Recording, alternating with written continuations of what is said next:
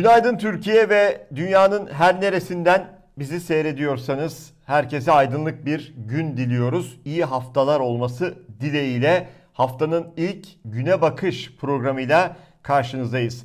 Çok ağır bir hafta sonuydu sevgili seyirciler. O baskının dozajı her geçen gün artıyor. Sezen Aksu'ya yönelik Cumhurbaşkanı Recep Tayyip Erdoğan'ın dilini koparırlar açıklaması.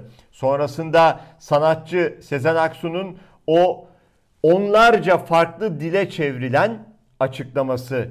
Yine gazeteci meslektaşımız Sedef Kabaş'ın bir atasözünden dolayı tutuklanması.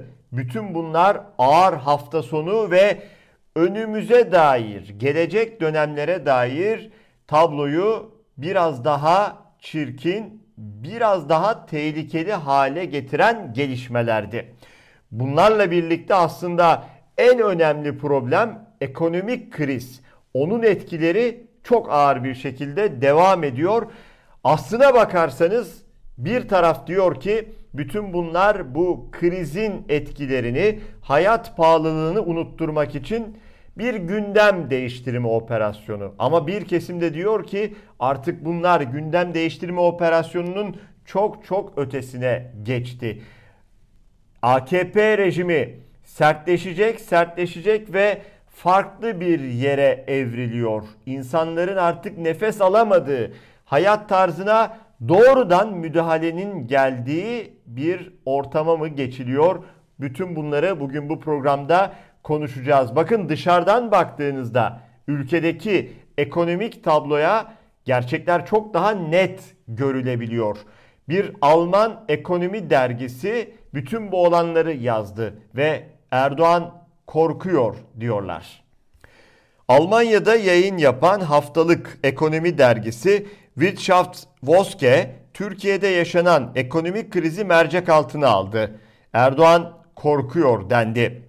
Sözcüden Ali Gülen'in haberine göre dergi enflasyon artışının nedeni dış güçler değil. Erdoğan'ın 2023 seçimleri kaygısıyla faiz arttıramaması yorumunu yaptı. Alman Ekonomi Dergisi Cumhurbaşkanı Erdoğan'ın ekonomi politikasını geniş bir analizle ele aldı. Makaleyi Malte Fischer kaleme aldı. Makalede Türk halkının düştüğü sefalet nedeniyle Erdoğan'a destek azalıyor. Enflasyon hızla artıyor ama Merkez Bankası faizi yükseltmemekte direniyor. Bunun etkileri Avrupa'ya uzanıyor.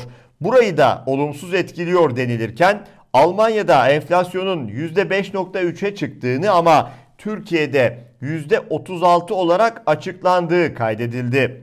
Yazıda esnafın hemen her gün etiket değiştirmek zorunda kaldığına, et ve birçok gıda maddesinin Türk halkının büyük bölümü için artık lüks olduğuna değinildi. Makalede Erdoğan büyük olasılıkla yüksek faiz gelirse ekonominin çarklarının durmasından ve dolayısıyla en geç Haziran 2023'te yapılması planlanan Cumhurbaşkanlığı seçimini kazanamamaktan korkuyor.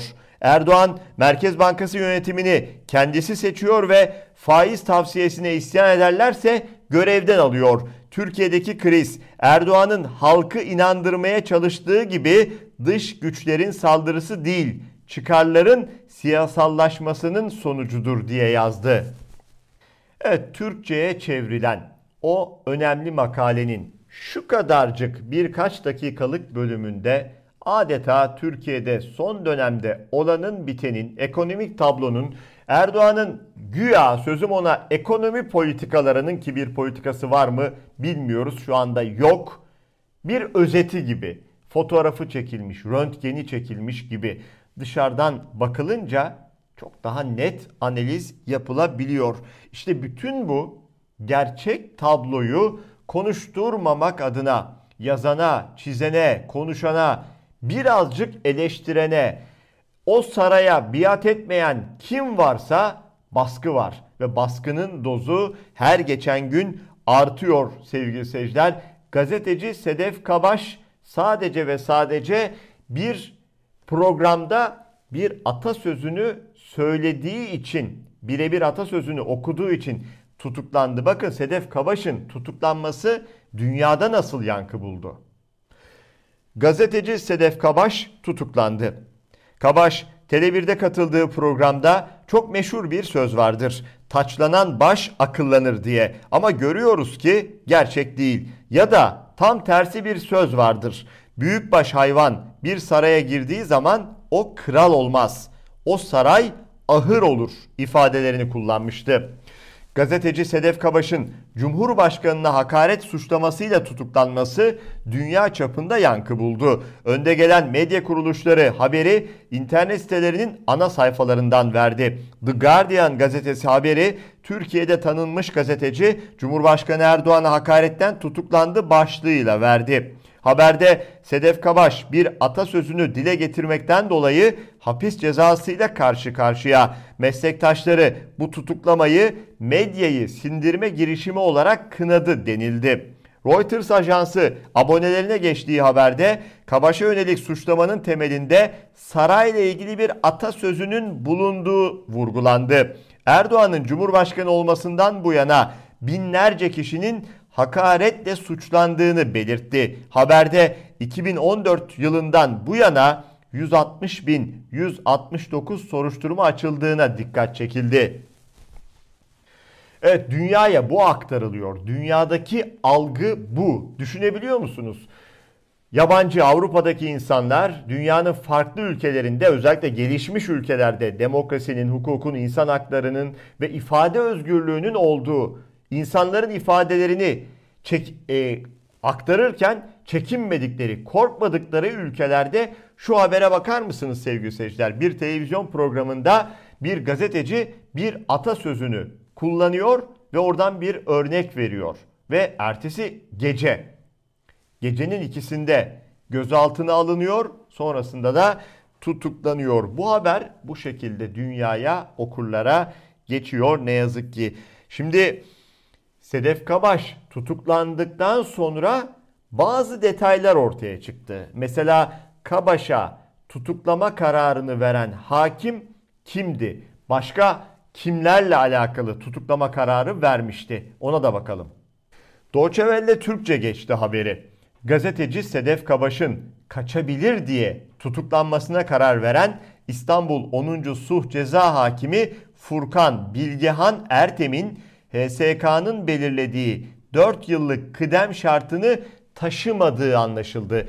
Bu haber önemli. Çünkü ismi geçen hakimin kısa bir süre önce avukatlıktan hakimliğe geçtiği ve o HSK'nın da belirlediği 4 yıllık kıdem şartını taşımadığı da zaten aslında biliniyor. Bu ortaya çıktı. Bu haberi kim yaptı ona bakalım. Şimdi bu haberi gazeteci Alican Uludağ yaptı. Deutsche Türkçe için. Sonrasında bakın AKP'li troll çevrelerinin hedefi oldu ve korkunç bir şekilde tehdit edildi. Tehdide bakalım şimdi. Alican Uludağ bu etki ajanlıklarını Rusya'da yapmaya kalkışsa ya araba çarpardı ya bir binadan düşerdi. Almanya'da yapmaya kalksa MIT ajanı diye yargılanır deport edilirdi. Türkiye etki ajanlığı faaliyetleri için özgürlükler ülkesi denmiş. Bu Malik Ejder isimli kullanıcı tarafından ilk ilk cümle korkunç. Ya araba çarpar ya bir binadan düşerdi deniyor. Adeta bir yerlere e, sinyal çakılıyor. Tabi haberi yapan gazeteci meslektaşımız Alican Uludağ'da cevap verdi bu tehdit üzerine. Bu tehditler karşısında korkar mıyım veya yazmaktan vazgeçer miyim? Hayır. Ama eğer bir gün bir binadan düşersem veya araba çarparsa asla kaza olarak düşünmeyin. Sorumlu aranacaksa Malik Ejder adlı bu hesap bir numaralı şüphelidir. Kayda geçsin diyor Alican Uludağ. Ve aynı hakim şimdi gazeteci arkadaşımız bu haberi yaptığında bakın tehdit ediliyor. Oysa bu dünyanın her yerinde haberdir. Neden?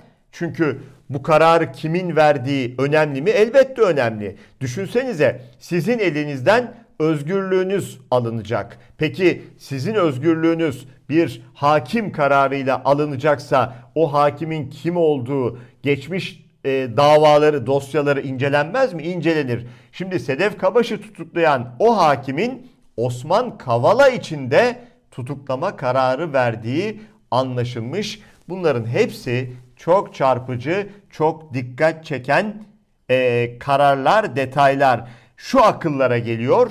Elbette ki şu akıllara geliyor. Demek ki, demek ki kritik siyasi kararların verildiği mahkemelerin o kararları verecek hakimleri de önceden tespit edilip seçiliyor.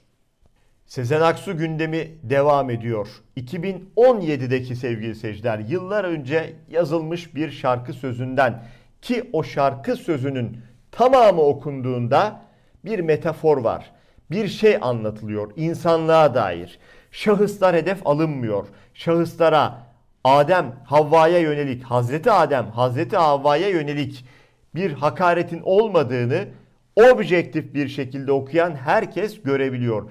Ama yıllar sonrasında belli ki bir hedef var.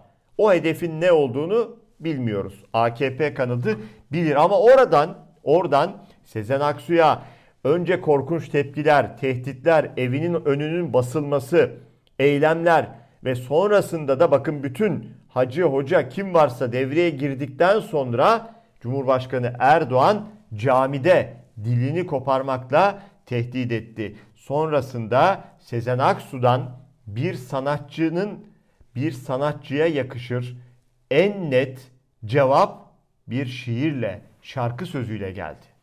Sen beni üzemezsin. Zaten çok üzgünüm. Nereye baksam acı, nereye baksam acı. Ben avım, sen avcı. Vur bakalım. Sen beni sezemezsin. Dilimi ezemezsin. Nereye baksam acı, nereye baksam acı. Kim yolcu, kim hancı. Dur bakalım. Beni öldüremezsin. Sesim, sazım, sözüm var benim. Ben derken ben herkesim. Sonuç olarak 47 yıldır yazıyorum. Yazmaya da devam edeceğim. Sezen diyor. Sezen Aksu'nun beni öldüremezsin, sesim, sazım, sözüm var benim demesi üzerine bu şarkı 35 farklı dile çevrildi. En son öyleydi. Şu an için bile büyük bir ihtimalle daha farklı dillere de çevriliyordur. Bu sayı artmıştır. Manşetlere konu oldu. Evrensel Gazetesi korkmuyoruz manşetini bu şekilde atmış. Evet Bir Gün gazetesi halkın dilini kesemezsiniz manşetini tercih etmiş. AKP gericiliği ülkenin üstüne bir karabasan gibi çökerken bu kez de toplum sanatçılar üzerinden korkutulmaya çalışılıyor. Sadece Sezen Aksu değil, Tarkan toplumsal duyarlılığı olan bir sanatçı. Paylaşımlar yapıyor, hedef gösteriliyor. Gülşen sevgili seyirciler kıyafeti üzerinden o da sahne kıyafeti hedef alınıyor. Tehditler, hakaretler, sosyal medyada gündem yapmalar, gazetelerinden manşetlerle, internet sitelerinden televizyon yayınlarıyla hedef gösteriliyor. Korkunç bir atmosfere sürükleniyor ülke. Hukukçu Kerem Altıparmak, Sedef Kabaş tutuklaması Sezen Aksu olayından ayrı düşünülemez. Aksu çok büyük lokma. Kolayca yenmesi mümkün değil. E o zaman ne yapalım? Güçsüz mü gözükelim? Başka tanınan ama tutuklanması daha az tepki çekecek bir kadın bulup gövde gösterisi yapalım. Sedef Kabaş işte o kadın diyor Kerem Altıparmak ve yazar Elif Şafak Türkiye'nin dünyaca tanınan yazarlarından biri. Kelimelerden kıyafetlere türlü bahanelerle hem gündem değişsin diye hem cesur, sesi gür kadınlar susturulsun diye bunca baskı. Sezen Aksu, Gülşen, Sedef Kabaş her biri kendi alanında çok kıymetli işler yapan kadınlar tek tek hedef alınıyor.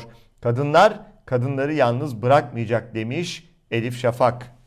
Bu baskının arttığı ülkede bir de zaten devam eden bir baskı ve bunun mağdurları var. Toplumda çok geniş bir kitle. Mesela o hal sonrasında KHK'larla her türlü hayatı elinden alınan on binler, yüz binler var sevgili seyirciler. Tutuklananlar var, Tutuklanmayıp ekmeğini işini kaybeden insanlar var. Tek bir mahkeme kararı olmadan bütün hakları elinden alınan, adeta hayatı çalınan insanlar var. Ve bu insanlara ne diyorlardı? Bir OHAL komisyonu kurmuşlardı yalandan 15 Temmuz sonrası. Sanki mağduriyetleri giderecek bir yapıydı da başvurular oldu. İnsanların başvurularını aylarca, yıllarca sonuca bile bağlamayan bir komisyondan bahsediyoruz. Tepki var o komisyona. O tepki Deva Partili Mustafa Yeneroğlu'ndan geldi. O hal komisyonunun görevinin uzatılmasına tepkisi. Ne diyor? Komisyon hak arama özgürlüğü önünde bir yıl daha engel olacak derhal kapatılmalıdır. Düşünsenize bu komisyonun hiçbir hak arama anlamında faydası olmadığı gibi dahası bu komisyonun ömrünü uzatıyorlar. Bu komisyonun ömrü uzayınca mağdurların da ömürlerinden götürüyor sevgili seyirciler. Buna tepki gösteriyor Deva Partili vekil Mustafa Yeneroğlu. Bu haberle birlikte bugünün güne bakışını ağır bir gündemle noktalıyoruz. Haftanın ilk gününü, haftanın açılışını bu haberlerle yaptık. Umarız, umarız ülkede bir şekilde bu haberler son olur. Salı günü Türkiye saatiyle sabah 9'da buluşmak üzere. Hoşçakalın.